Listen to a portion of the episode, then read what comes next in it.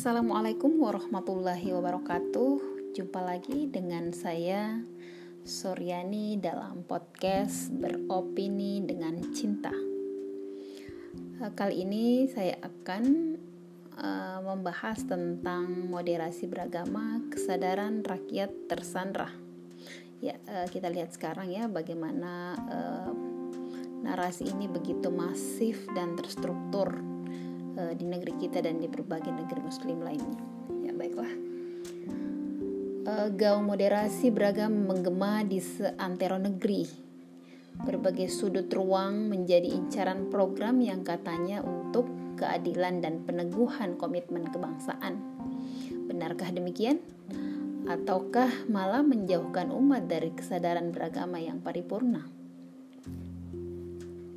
Kakanwil Kemenak Sulsel Haji Khaironi yang didampingi oleh Kabak TU Haji Patur Rahman dan Kabit Penais Zakat Wakaf Haji Kasmat Sartono memaparkan bahwa moderasi beragama adalah cara pandang dan bersikap dalam hidup beragama yang mengedepankan nilai-nilai toleransi, saling menghargai, keadilan dan peneguhan komitmen kebangsaan. Senada dengan hal tersebut, staf khusus Menteri Agama Isfah Abidal Aziz yang akrab dipanggil Gus Alex menegaskan bahwa moderasi beragama yang diusung Kemenak adalah cara pandang, sikap dan praktik beragama dalam kehidupan bersama dengan cara mengejawantahkan esensi agama. Jika melihat diksi yang digunakan sepintas tak ada yang keliru, Moderasi beragama dimaksud adalah hal-hal yang terkait dengan Islam moderat. Indikatornya pun sangat jelas digambarkan, termasuk penerimaan terhadap tradisi atau budaya. Selain itu, toleransi dan anti kekerasan juga tak luput dari apa yang mereka jabarkan sebagai moderasi beragama. Namun, indikator-indikator tersebut seakan hanya menyasar agama tertentu saja Bukti yang valid terkait hal tersebut adalah masuknya program moderasi beragama ke madrasah dan pesantren yang notabene adalah umat Islam.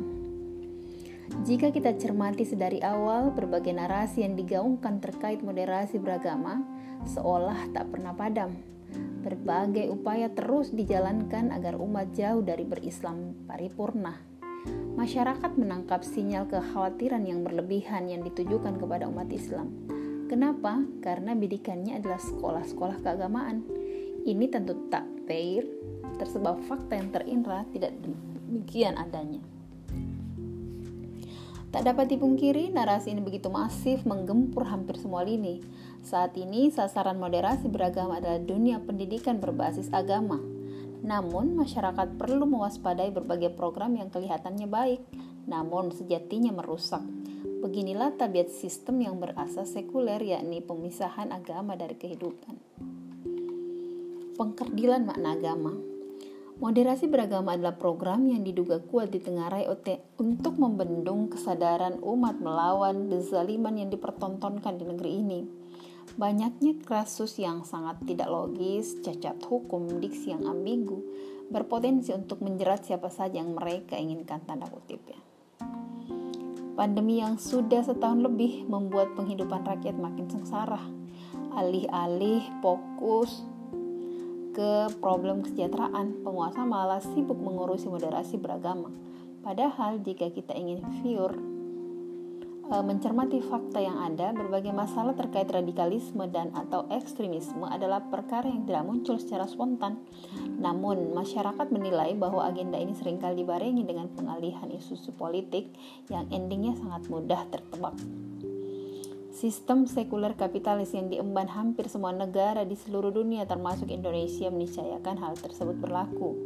Adanya pengklasifikasian terhadap suatu ajaran agama, semisal Islam moderat, membuat makna agama menjadi sangat sempit Tak salah jika banyak pihak menilai bahwa dengan moderasi beragama makin menjauhkan umat dalam, dalam makna Islam hakiki, yakni kesempurnaan ajarannya.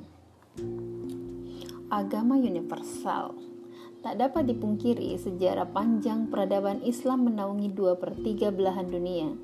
Selama kurun waktu 1300 tahun lamanya, kesejahteraan umat manusia melingkupi tanpa batas Islam sebagai agama universal mampu menyatukan beragam agama, suku, dan ras.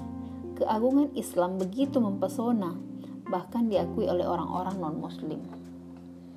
Tentu hal ini menjadi pelajaran yang sangat berharga bahwa jika mengambil aturan dari Sang Pencipta, maka kesejahteraan untuk semua akan tercipta. Mengapa demikian? Sebab dialah yang menciptakan manusia beserta seluruh isi semesta.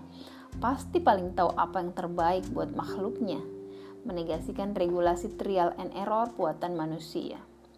Ketaatan akan seluruh aturannya akan berimplikasi pada terciptanya kesejahteraan hidup untuk semua tidak memilah-milah sesuai kepentingan dan hawa nafsu. Islam dengan kesempurnaan syariatnya yang memuaskan akal dan menenteramkan jiwa, insya Allah akan menjadi rahmat bagi seluruh alam. Sebagaimana dalam Quran Surah Al-A'raf ayat 96, yang artinya, Jikalau sekiranya penduduk negeri-negeri beriman dan bertakwa, pastilah kami akan melimpahkan kepada mereka berkah dari langit dan bumi.